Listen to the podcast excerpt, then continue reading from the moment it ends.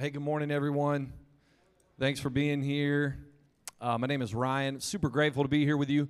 A uh, lot of new faces uh, here this morning. Super honored that you would spend some of your Sunday morning with us. If you're brand new to our community, maybe it's your first time venturing into a church ever or in a long time, it was probably weird hearing about the fasting part. I'm not going to lie. If it was my first time attending a church and they're like, like these people are talking about, I can't eat I can't eat a meal. What's that about? What does that have to do with Jesus? Um, there is a purpose to it, though I can admit that would sound weird to me. I'll be honest. Um, if you're if you are new here, obviously we're we're really excited about this. What Haley referenced is in the month of February we are participating in this kind of nationwide prayer and fasting movement called Awaken. It originated out of Nashville. And it's an incredible opportunity for us as a community to walk through that together. There's packets in the back that explain a lot more if you're new to this idea and you want to know kind of the tradition and, and where we developed this theology from. But we're going to be doing that through the month of February. We would love for you to consider it. If you have questions, you can stop by the Connect table on the way out, and we would love to chat with you about what that's going to look like uh, for our community. Now, as we begin, uh, if you're new, we are in week two of a sermon series that we're walking through as we begin the year called Rest. And we're really excited. Last week we talked about kind of the beginning, which was the posture of rest and what it means to start in a place of rest. And that was from this very popular passage of Scripture you may know from Matthew 11, where Jesus says, Come to me, all who are weary and heavy laden, and I will give you rest. And so today we kind of transition from that into week two of our rest series. But this morning, what I wanted to talk about is um, this isn't an unfamiliar idea. It's something you're probably familiar with, maybe even experienced this morning. Is the reality that in our world, it seems like everyone is in a rush. You rush to church. Some of you, you rush to get up this morning. You rush to throw on some clothes. Maybe you throw on the wrong clothes. Threw on some dirty clothes, hopefully not. You rush to this place, you rush from here to lunch, you rush from that to your next appointment, you rush to the next baby shower. How many of you got some baby showers to go to today? I got too many in my life. All right? As you can tell, there's lots of pregnant women around here, lots of baby showers. Praise God. Okay? We're growing the church the old fashioned way birth. Okay? Not rebirth yet, birth. Okay? Take what you can get as a church. So you're rushing from thing to thing. Here's what I know about many of you. Many of you in this place, you are overcommitted. You are overcommitted people. Just go ahead and admit it. You are burdened with your schedule and your limitations. You're exhausted. Maybe you would even say you're to the point of burn out sitting here in this place this morning. And you lack rest. You don't know what it looks like to slow down. You don't know what it looks like to have actual rhythm in your life. And you simply rush from one place to the next. And that is all you know. John Mark Comer, in his very popular book, it's called The Ruthless Elimination of Hurry. He quotes a famous pastor and theologian named Dallas Willard. When he asks him this, he says, Dallas, in a world that is so in a rush, in a world that has so much busyness to it, and there's so much chaos, and our schedules are full, how does somebody in context grow in Jesus? How does somebody grow into this life giving relationship in Jesus in a world that is so busy? And Dallas Willard's response is where he builds the premise of his book. And his response was this You must ruthlessly eliminate hurry from your life. If you are going to grow in Jesus, you must ruthlessly eliminate hurry from your life. Now, to Dallas's point on that's how you grow in Jesus, I would say the same answer exists on how you rest in Jesus.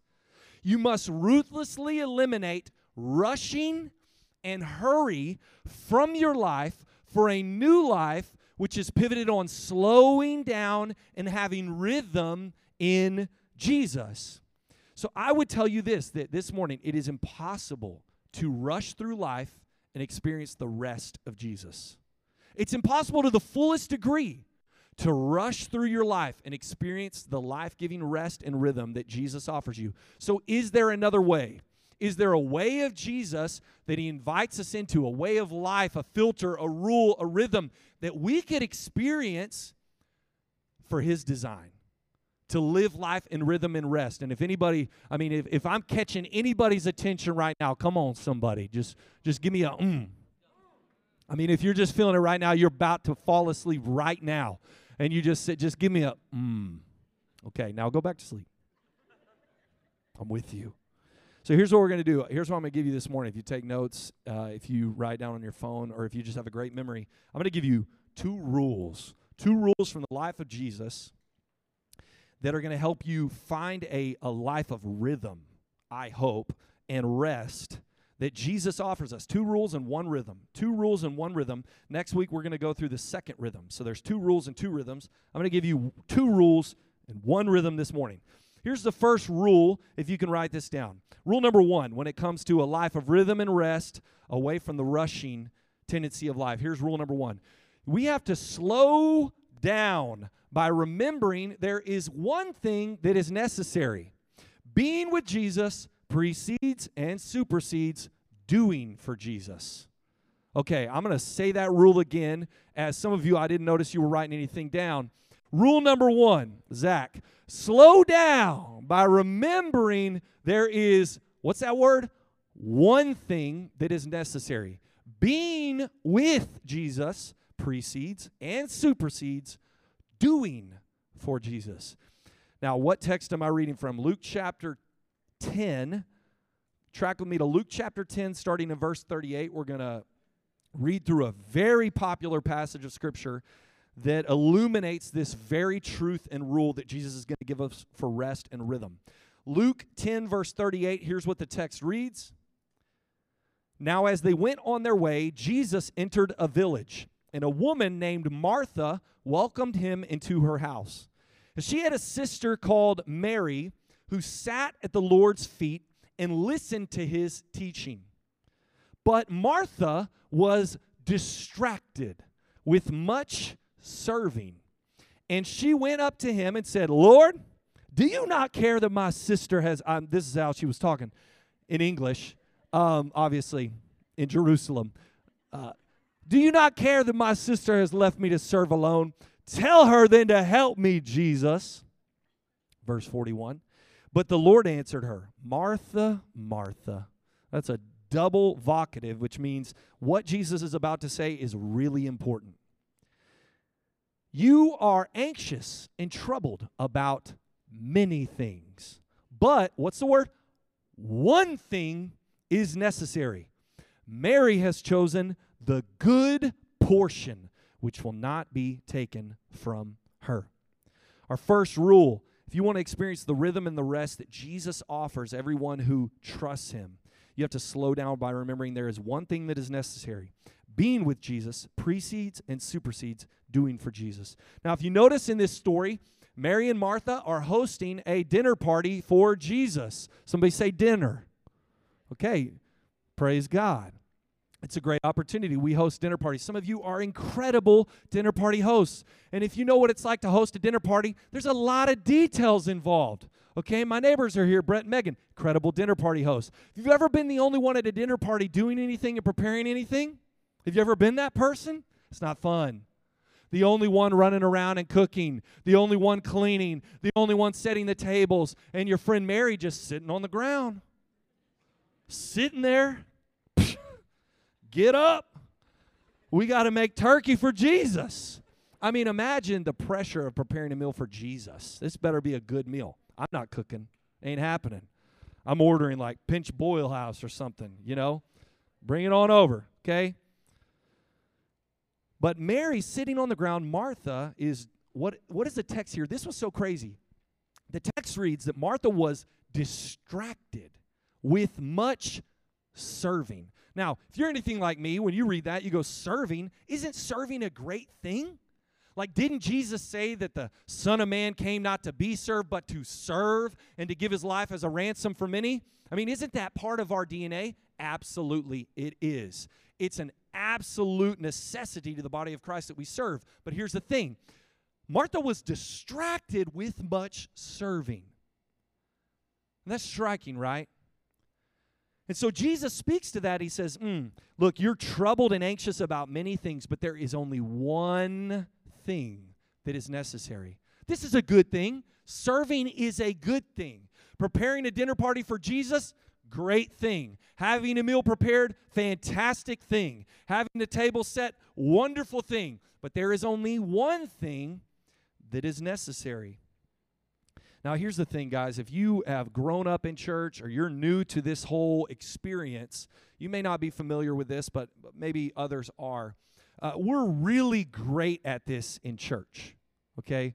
We're really great at this whole idea of activity and about doing for Jesus. We're really bad at what I call being with Jesus. Let me explain how a church conversation might go for you as you show up to your first gathering. We'll say, Hey, are you new here? Okay, what's your name, ma'am? What's your name?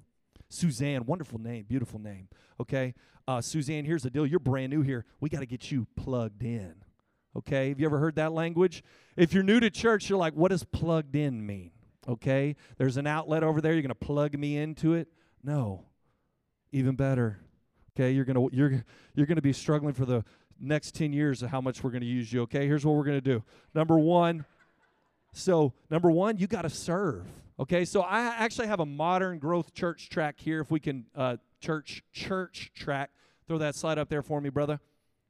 Papow. All right.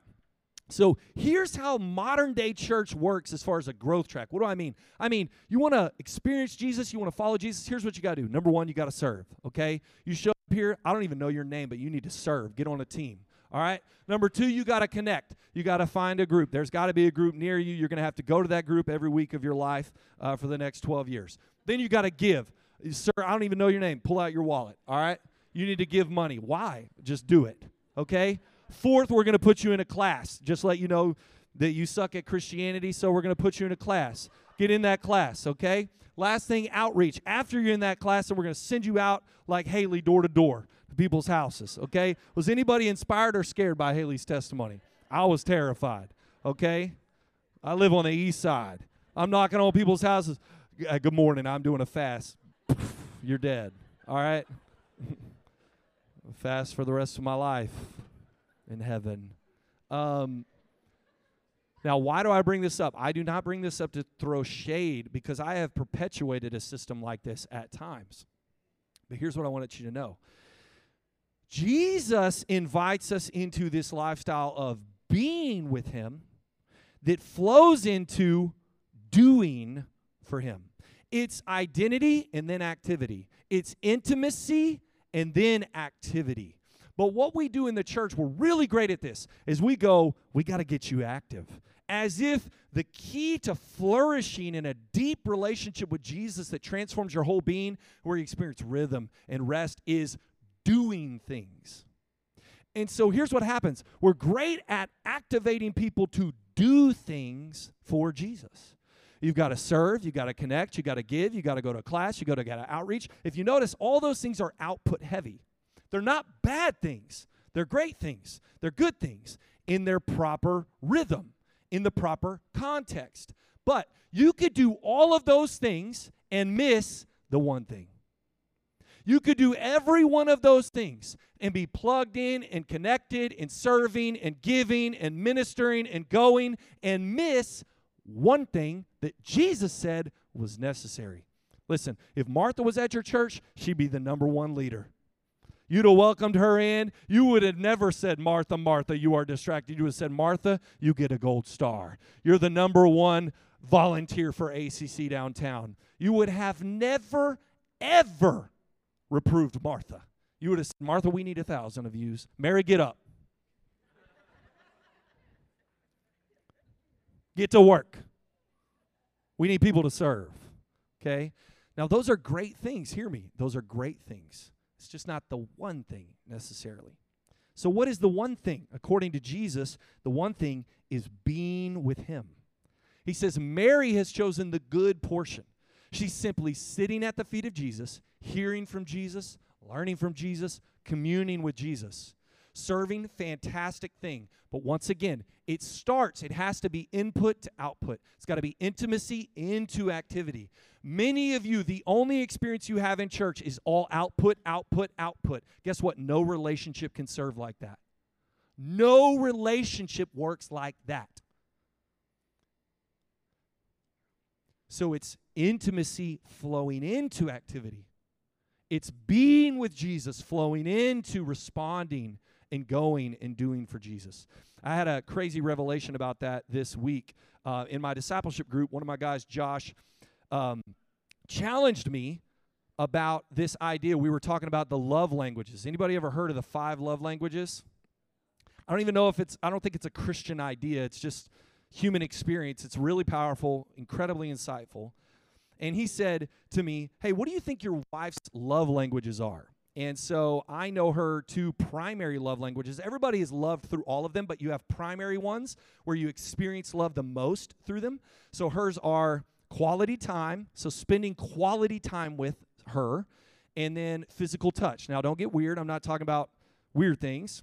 Holding hands, you know, cuddling, things like that. Women Love that stuff, okay? So do guys. Some. Um, like, you know, like your wife just wants to hold your hand. You're like, all right, cool. Let's hold hands. Um, not my love language. Okay? So he says, I challenge you to love her in that way this week. Specifically, find a way to love her in that way. Awesome guy, right? Some of you wives, you're like, you need to get in a D group. because you ain't been loving me in the way I need to be loved. You probably don't sound like that, that deep of a voice. Um, so anyway, so I was thinking about that this week, and I was sitting on the couch, and I got in this like moment where I was like, I'm ready to clean this house. So I got up and I was, Adeline was asleep. We have a 12 week old baby, so she's asleep. So I pulled out a broom, if y'all know what those are, and I was sweeping with a broom, like all medieval, you know, ish. And I'm just grinding away at this floor. I'm working so hard for like an hour and a half. And I had this thought I was like, I don't even know if she cares that I'm pouring myself out here. Does she even, does she better feel loved by this right now as she sits on the couch and I'm sweeping away and cleaning away. And then I had this moment where God drops this truth into my heart. Where I remember this conversation a week before where she mentions this comment in passing that God just births up in me. And she had said to me, in passing, she said, one morning she said, Ryan, last night I just wanted you to know what you did. It made me feel so loved. And I was like, what are you talking about? And so at like 3 a.m., when Adeline needed to feed, Megan was feeding her. I had rolled over and cuddled her for like 30 seconds. I didn't even really fully remember it, but I cuddled her and, you know, I did that thing and then rolled back over and went to sleep. She referenced that 30 second moment of all the moments we've had of all the output that I have struggled through, of all the floors I've swept, of all the dishes I've done, of putting up every Christmas decoration in our house. The moment she referenced she felt the most loved was a 30 cuddle at 3 a.m. that I didn't even remember. Now, think about this. Track with me here. This is, I think, very fitting to the context of Mary and Martha. Many of us, we are expending every ounce of energy we have doing for Jesus and going, God, don't you see what I'm doing? I'm pouring it out for you at the church. All the while, Jesus is saying, dude, I was just grateful for the 30 seconds we sat together. The 30 seconds where you were at my feet and we were just spending time. In fact, I'll tell you this God's love language is quality time. That's his love language, not quantity time. I'm not saying you got to spend all your time on the floor like Mary. You do got to get up and do things. But what I'm saying is quality time. God loves quality time. And you can pour out your life for Jesus, doing everything for him to try to impress him. All the while, he's saying, I really just enjoyed that 30 seconds together the other night. Come on, somebody. That's a revelation. Somebody say, Amen, brother.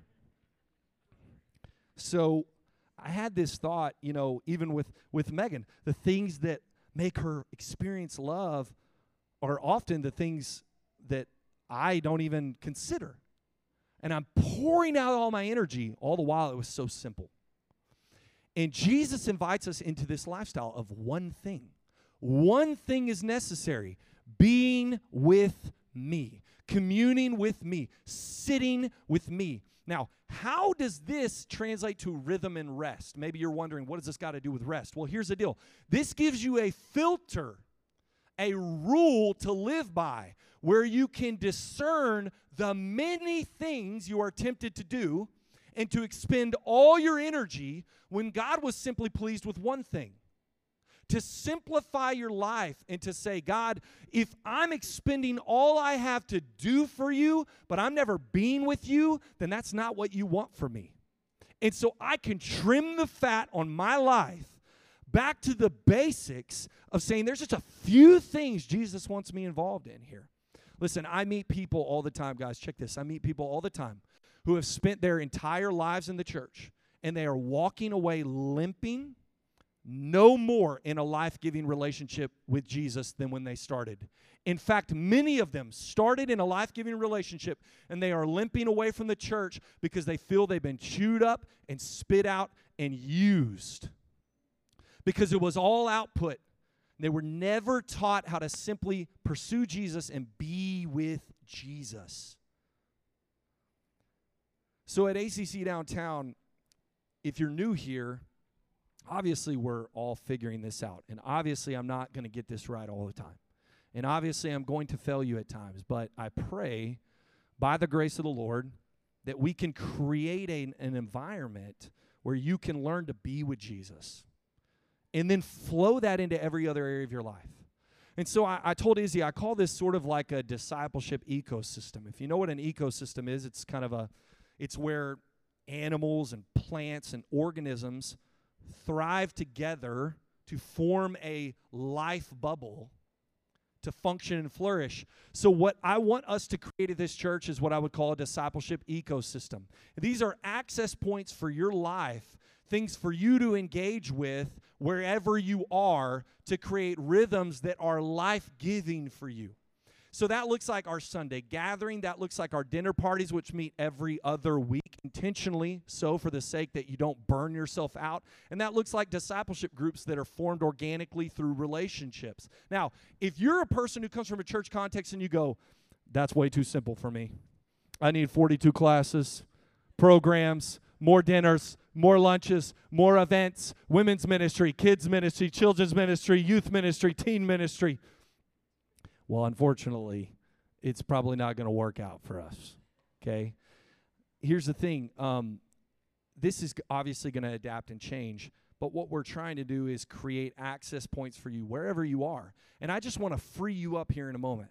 Like, if you're in a stage of your life where right now you just need to simply be with Jesus and you don't need to serve, then you don't need to serve. I just want you to show up and sit there. If you're in a space where you need relationships and you have margin to be in a discipleship group or a dinner party and you can continue to be with Jesus and flourish, then I want you to do that. But listen, nobody's going to be leaning over your shoulder telling you you've got to be committed to everything. Do more, do more, do more, do more, do more. Because I want you to be with Jesus.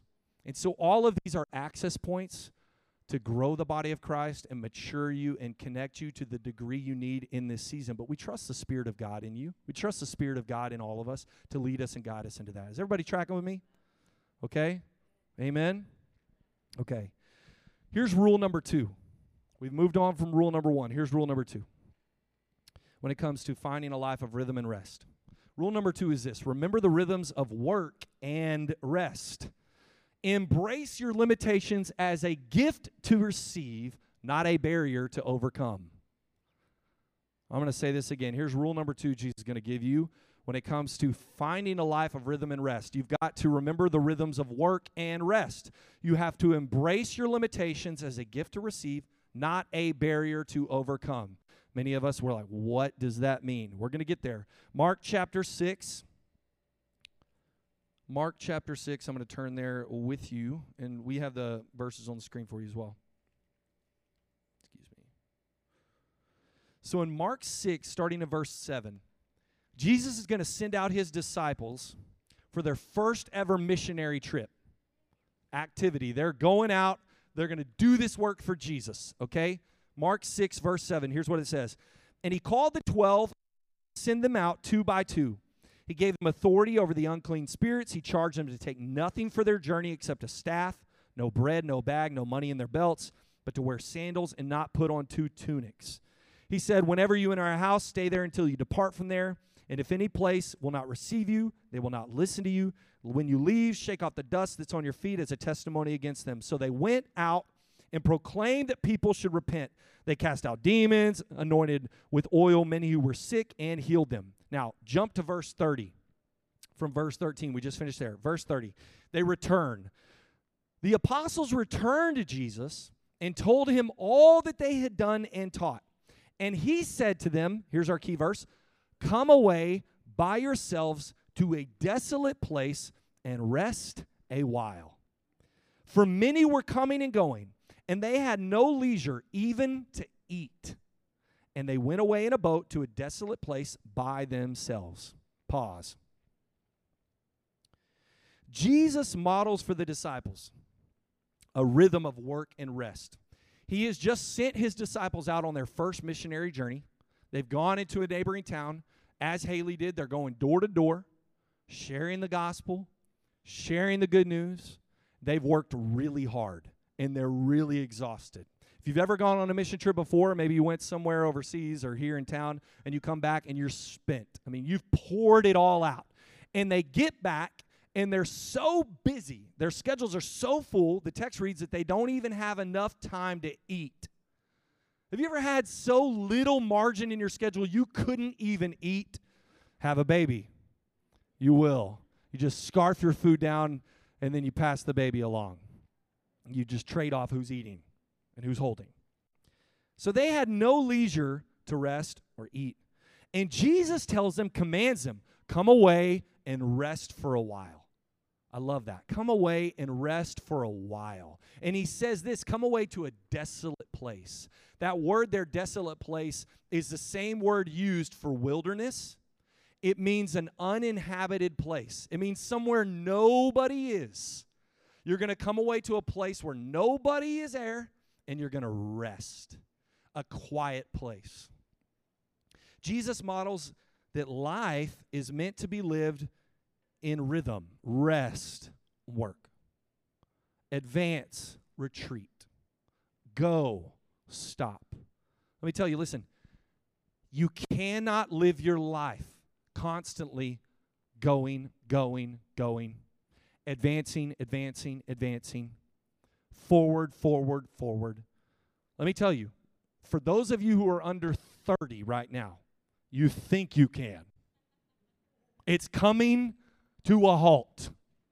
All right, now I'm not 30 yet. Um, so I learned a little earlier, 23. Um, gosh, Nu Skin, uh, Megan, it's her skincare company. Anyways, so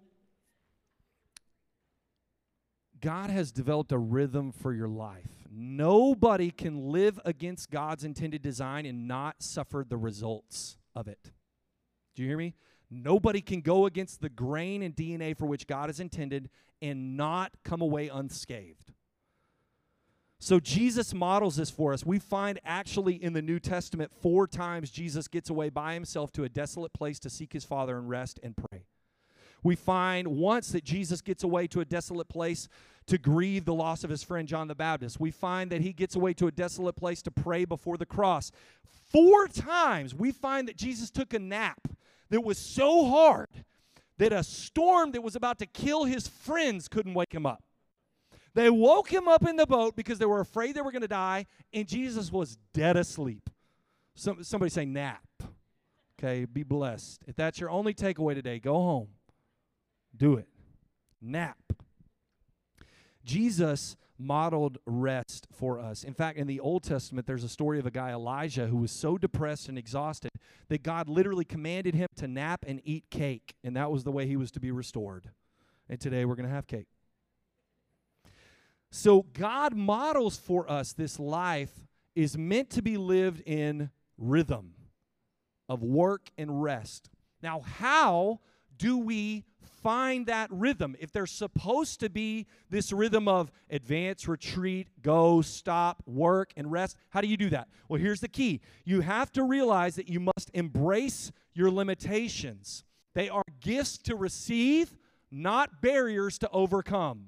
I'm going to say that again. You must realize God has hardwired in every person, you have a functioning human body that has very real limitations that you must embrace as gifts, not barriers. Okay, I'm about to preach to somebody. I'm coming for you. Okay, it's about to go down. Here's the deal you have very real limitations. Let me tell you some of your limitations. Number one, you have a limitation of time. You do not have all the time in the world. You have a limitation of energy. You do not have all the energy in the world. You have a limitation of creativity. Some of you at 8 p.m., you couldn't talk to a frog. Let's be honest, okay? There's no creativity left. My wife trying to talk to me at 9 p.m. It's just blah, blah, blah, blah, blah, blah, blah. You have limitations. You have a limitation of your schedule. You cannot be everywhere. You cannot meet everyone. You cannot please everyone. You have very limitations in your life. And so here's what we do with limitations we go, mm, I got to overcome this. I'm exhausted. I'm burned out, but you know what? I can do all things through Christ who strengthens me. Energy, who needs that? Philippians 4:13. All right, I'm going to go out there and I'm going to get it done. That's not what that verse is about. Pete Scazzero, he has this quote that I love, and he says this that the human body is a major prophet, not a minor prophet. Now, for those of you who are like, what did you just say? That was my wife yesterday when I told her this quote. She was like, what? it's kind of confusing. Here's what I mean Scazzero is saying that God speaks to us in a major way through our human physical form. Oftentimes, we are asking God to speak to us clearly, and He's speaking to us clearly through our human body. So we go, God, should I do this or not? And our body says, You should not do this. And we go, That wasn't God. I just got to keep moving, got to keep trusting, got to keep trucking. Scazzero saying the body, your human form, is a major prophet. That when God speaks, oftentimes He speaks majorly through your physical form. And so when our bodies that He's gifted us with hit limits, oftentimes God is communicating to us. Let me tell you one of the radars on my dashboard of life. It's called anxiety. When I get really heightened state of anxiety, there's usually one of three reasons. Number one is coffee. Come on, somebody. How, some of y'all feeling it right now. You're like, I just had three cups. God is speaking to me through my body. He's saying, run. Okay? That's how I feel right now. It's either one, it's through coffee or sugar. I'm going to get a heightened sense of anxiety. Number two, I'm way overthinking something. Or number three, I've hit my limit physically and I'm not slowing down and stopping. Are you tracking with me? So God literally lights on my radar anxiety, anxiety, anxiety. I am speaking to you. And I go, mm mm. Just keep trucking, brother. Keep going. Keep running keep rushing. Plan another thing. Say yes to another event. Go to another baby shower. And so, God, listen, the body is a major prophet for which God speaks to you in a major way. And He has given us very real limitations for us to accept, for us to learn our limits. So, what does that mean? That means that because we have these physical forms that God has given us, because we have these very real limitations, that often God uses those to protect us and give us rhythm so we can understand we cannot be all things at all times to every person. We cannot go out every night and experience the rhythm and rest that Jesus has for us. Come on, somebody. So we must embrace our limitations as a gift, a gift from God to receive, not simply a barrier that we have to overcome constantly. So, what does this take? How do we do that? Well, you're going to have to learn this. There's this really powerful word, and it has two letters in it. Okay, does anybody want to guess what this word is? It is the word no. Everybody's going to say this with me on three. Ready? One, two, three. No. How many of you struggle to say that word? Raise your hand. Go on. Nice and high. Ladies? It's difficult. But it's not just about saying no, it's also learning when to say yes. Learning what to say yes to. And to build your life in rhythm with Jesus, knowing that we have very real physical limits and that we have to embrace those. Now, here's what I want you to know, too is this if you decide to live this way, to live your life in rhythm and to embrace your limits and to say yes appropriately so you can give your life to others and to the glory of God, here's what's going to happen people are always going to be disappointed by your limits. People are always going to be disappointed by some form of your limits. What do I mean? We have an incredible, rich community here, and everybody in this community wants to be in every part of your life at all times, pretty much. And so when you say no to something, it's hard not to take that personal at times. So what we have to do is learn that it's okay to give people permission to say no. It's okay to give people permission to rest. Okay? It's okay to be mature enough to say, if somebody invites you to an event tomorrow and you say no and they're offended, okay, we have to learn to be mature enough to embrace other people's limits. Is somebody tracking with me out there? Guys, we have to be mature enough as a community to embrace people's limits. We cannot be so easily offended that when people need to protect those to be with Jesus, that we're hurt by it because they can't simply meet all of our needs. Only Jesus can meet all of your needs. So we have to be mature enough to allow people to have limits. Now, I'm not saying this, listen, I'm not saying you have to keep your word. If you said you're going to do something, you should do it. You need to keep your commitments. If you committed to something, you need to follow through with it. But you do need to protect your rhythms, and you need to find those. So, the last thing I'm going to leave you with this morning um, after the second rule, so we have our two rules, is the last thing. It's very simple. I'm going to give you one rhythm to consider including in your life that can help you press into this design that God has gifted us in a, in a rushing and hectic world to find rhythm. And this is something that is called the daily office. And so, our one rhythm is called it's we're going to build a daily office rhythm for rest. What does that mean? The daily office. This is something that has been practiced for hundreds of years. It's a language that's originated with like monks and in the in the monk world they had what was called a daily office. The word office is the Latin word opus. It means work. So it's this is the daily work. What does that mean? That means your primary work in life is this. And this daily work is a retreating to be with Jesus throughout the day. So the Trappist monks, they had built this schedule where they had seven daily offices. The first one started at 3:30 a.m. And they would wake up and they would enter into this rhythm of rest and advance, retreat and go, stop, be, and then move forward into your day. So what we what I want you to consider is what it would look like to build a daily office rhythm for rest. What do I mean? So that you could have in your day a built-in appointment where you are retreating to stop and rest and advancing into your day so that you can realize that life is lived in this rhythm that you breathe in and you breathe out. You breathe in and you breathe out. Nobody can simply live their life like this all day.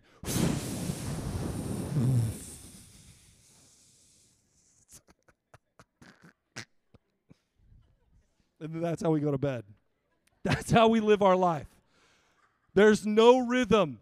There's no breathing in and breathing out. There's no retreat and advance. So, what they had learned, and this was modeled first in Scripture by Jesus, it was modeled by Daniel, it was modeled by Peter, it was modeled by Paul, is they lived a life in rhythm where they would retreat to be with Jesus and advance into their world. So, if you're interested in doing this at all, there's four markers to building a daily office. This is what this includes. Doesn't have to be rigid, doesn't have to be some law, but here's the rhythms. Number one, you've got to stop every day, you've got to find a point in your day where you're going to stop. And you're going to intentionally stop at that time from your work, from your relationships, from your appointments, from looking at TV, whatever that is, you're going to stop. Second, you're going to find solitude. Solitude is a quiet place to be alone with God and be still. Psalm 42 says, Be still before the Lord and know that I am God.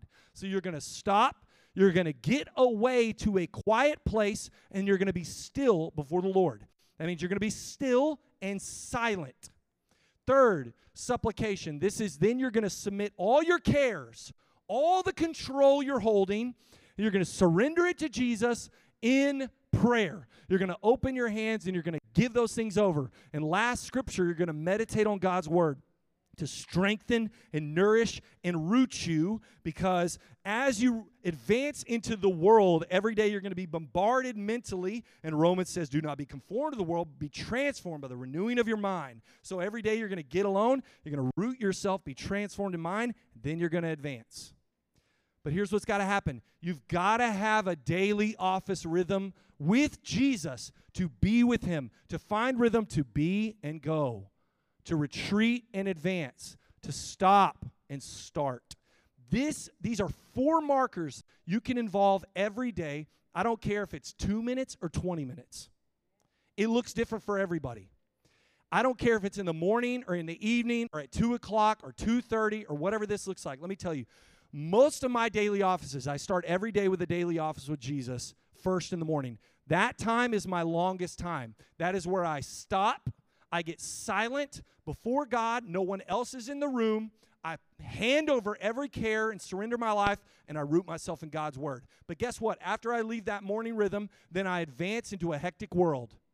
And you get on 281, and you forget Jesus even was in your life 30 minutes ago. And guess what you need? You need another daily office. You need to retreat back to Jesus and say, God, help me, because right now I have lost my witness with these people on 281. And you got to work and you had just spent the most pristine, sweet time with Jesus, but then you met your boss, Jesus, the other Jesus, and he's mistreating you, and you done forgot the quiet time you had with Jesus. Guess what you need? Another daily office. Let me tell you, a lot of my midday daily offices, let me tell you what they're like. They're two minutes, they're in my car. I turn the radio off, I sit with God alone, I'm in silence. I hand over every care and I root myself on maybe one verse or no verses and I pour them out. Just two minutes alone with Him in silence. And then I move back into my day. It's this rhythm, guys. If you don't have rhythms like that, your whole life is simply just rushing forward. You are simply rushing from place to place, to dinner, to event, to this, to that, to this, to that. You have no rhythm in your life. No one can live like that. You cannot experience the rest of Christ while you are in a rush in life. You must have rhythms. Many of us, we think if I can just get to that vacation, if I can just get to that sabbatical, listen, your time off isn't going to help you if your time on is the problem. You've got to come on, that was come on, somebody. That you gotta, I actually didn't come up with that. You gotta have rhythm. What would it look like in your day if this was your day? Whew. Come on, come on, come on, come on. Okay. Come on, come on, come on. Let's go. Let's do it. You've got to have rhythm in your life, guys. Some of you have never experienced this the nourishing, the replenishing. Ernest, what were we talking about? We were just talking about this after a baby. It's so hard to get in a rhythm. Let me tell you, that is something babies do not hold to okay? There is no rhythm. There is milk, poop, sleep, yell, okay? Those are the rhythms. The rhythms of the night. Y'all remember that song? This is the rhythm of the night. Um, come on. I was a singer. So you got to have these daily office rhythms. So let me challenge you this. I'm not saying make another resolution for your new year. None of you need a new New Year's resolution. None of you need another task on your to do list. That is not what I want for you. But what I do want is that these would be embedded in your heart and mind so that as you begin to live your life, whether you remember this tomorrow or a week from now, you would begin to realize that God has a rhythm designed for your life that's nourishing, satisfying, and flourishes you because it's built on being with Jesus and then doing for Jesus. Whether you believe in Jesus or not, you understand this is how God hardwired you. This is what He designed you for. And so, what would it look like to pick a time to do this. So I've left you with a couple reflection questions here. We're going to close with. I know I've gone over today. I'm sorry, um, but here's here's the first that I want you to consider as we spend some time in prayer. When would be the daily office, or excuse me, when would the daily office be the most life giving and beneficial in your schedule? I want you to think about this. Like, think about your day and your week. Where is that spot in your day and your week where you are just completely at a standhill and you hit a wall and you are exhausted and you're burned out? Think about it. What if it, what would it look like if you employed a daily office in that moment? That time. Doesn't have to be in the morning. It could be two o'clock. Like I said, it could be two minutes, 20 minutes, 40 minutes, whatever it is. What would it look like for you to stop, get solitude, get alone, pour out your heart before God, and root yourself in Scripture. I don't care if it's one verse, if you download the Bible app and you just focus on that one. What would it look like to employ one daily office? If you already do this, what would it look like to employ a second daily office at some point in your day for you to find more rhythm? If you're somebody who's very disciplined and diligent, uh, Meg Craig, when's your daily office during the day?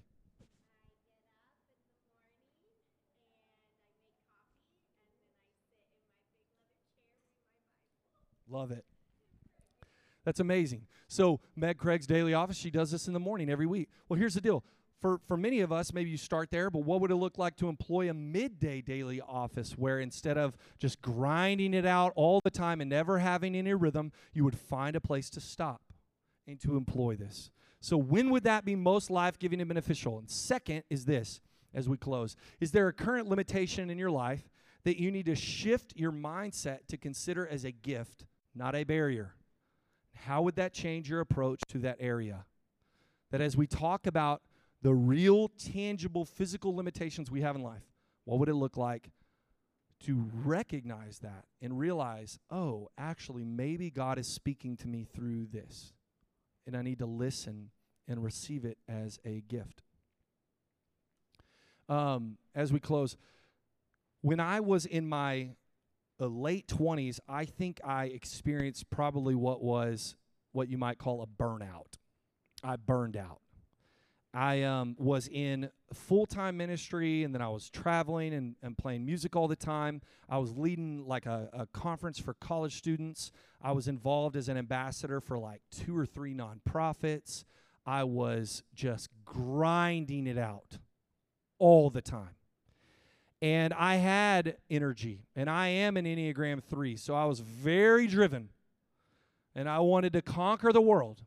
And one day, um, Scazzero, in his book Emotionally Healthy Spirituality, he calls it hitting a wall. I hit a wall. And mentally, and spiritually, and emotionally, and physically, my tank just depleted to like 2%. And I remember through that season, having to relearn just basic things and having to strip away all of the fluff in my life and the layers and the overcommitments and the schedules to get back to the very basic thing of simply being with Jesus. I was doing so much for Jesus that I didn't even have time to be with Jesus. And I I burned out. And I began walking through this spiritual healing journey with Jesus, of learning to simply be with Him. And then from that overflow, walking into a few rhythms in life and commitments in life that could that I could sustain. Now, why do I tell you this? I tell you this because now I walk with a limp, in a sense, physically and emotionally and spiritually. I wear uh, a burden on me that I can't live life without rhythm anymore. I can't do it. I cannot do it. It wears on my soul, it wears on my body. God has, in essence, like Jacob took out his, his hip, he has taken out my hip, and I have very real limitations now. I must Sabbath every week. I must have a day of rest and stopping because I'm just not as strong as I used to be. I'm not. And I think God has gifted me with that limitation so that I'm dependent on Him. And I have to walk slowly with Him. And I can't conquer the world. No, I can't. But by God's grace, I can embrace the limitations I have. And here's why I tell you this I don't want that to be your story. I don't want you to have to hit a wall to learn rhythm. I don't want you to have to burn out to learn how to be with Jesus. That you can learn life in rhythm right now as you implement those things. So, as we close, um, we're going to leave these questions up. I give you just a minute or two to think about it. And then I'm going to get you out of here and we're going to have lunch together. So, take a moment.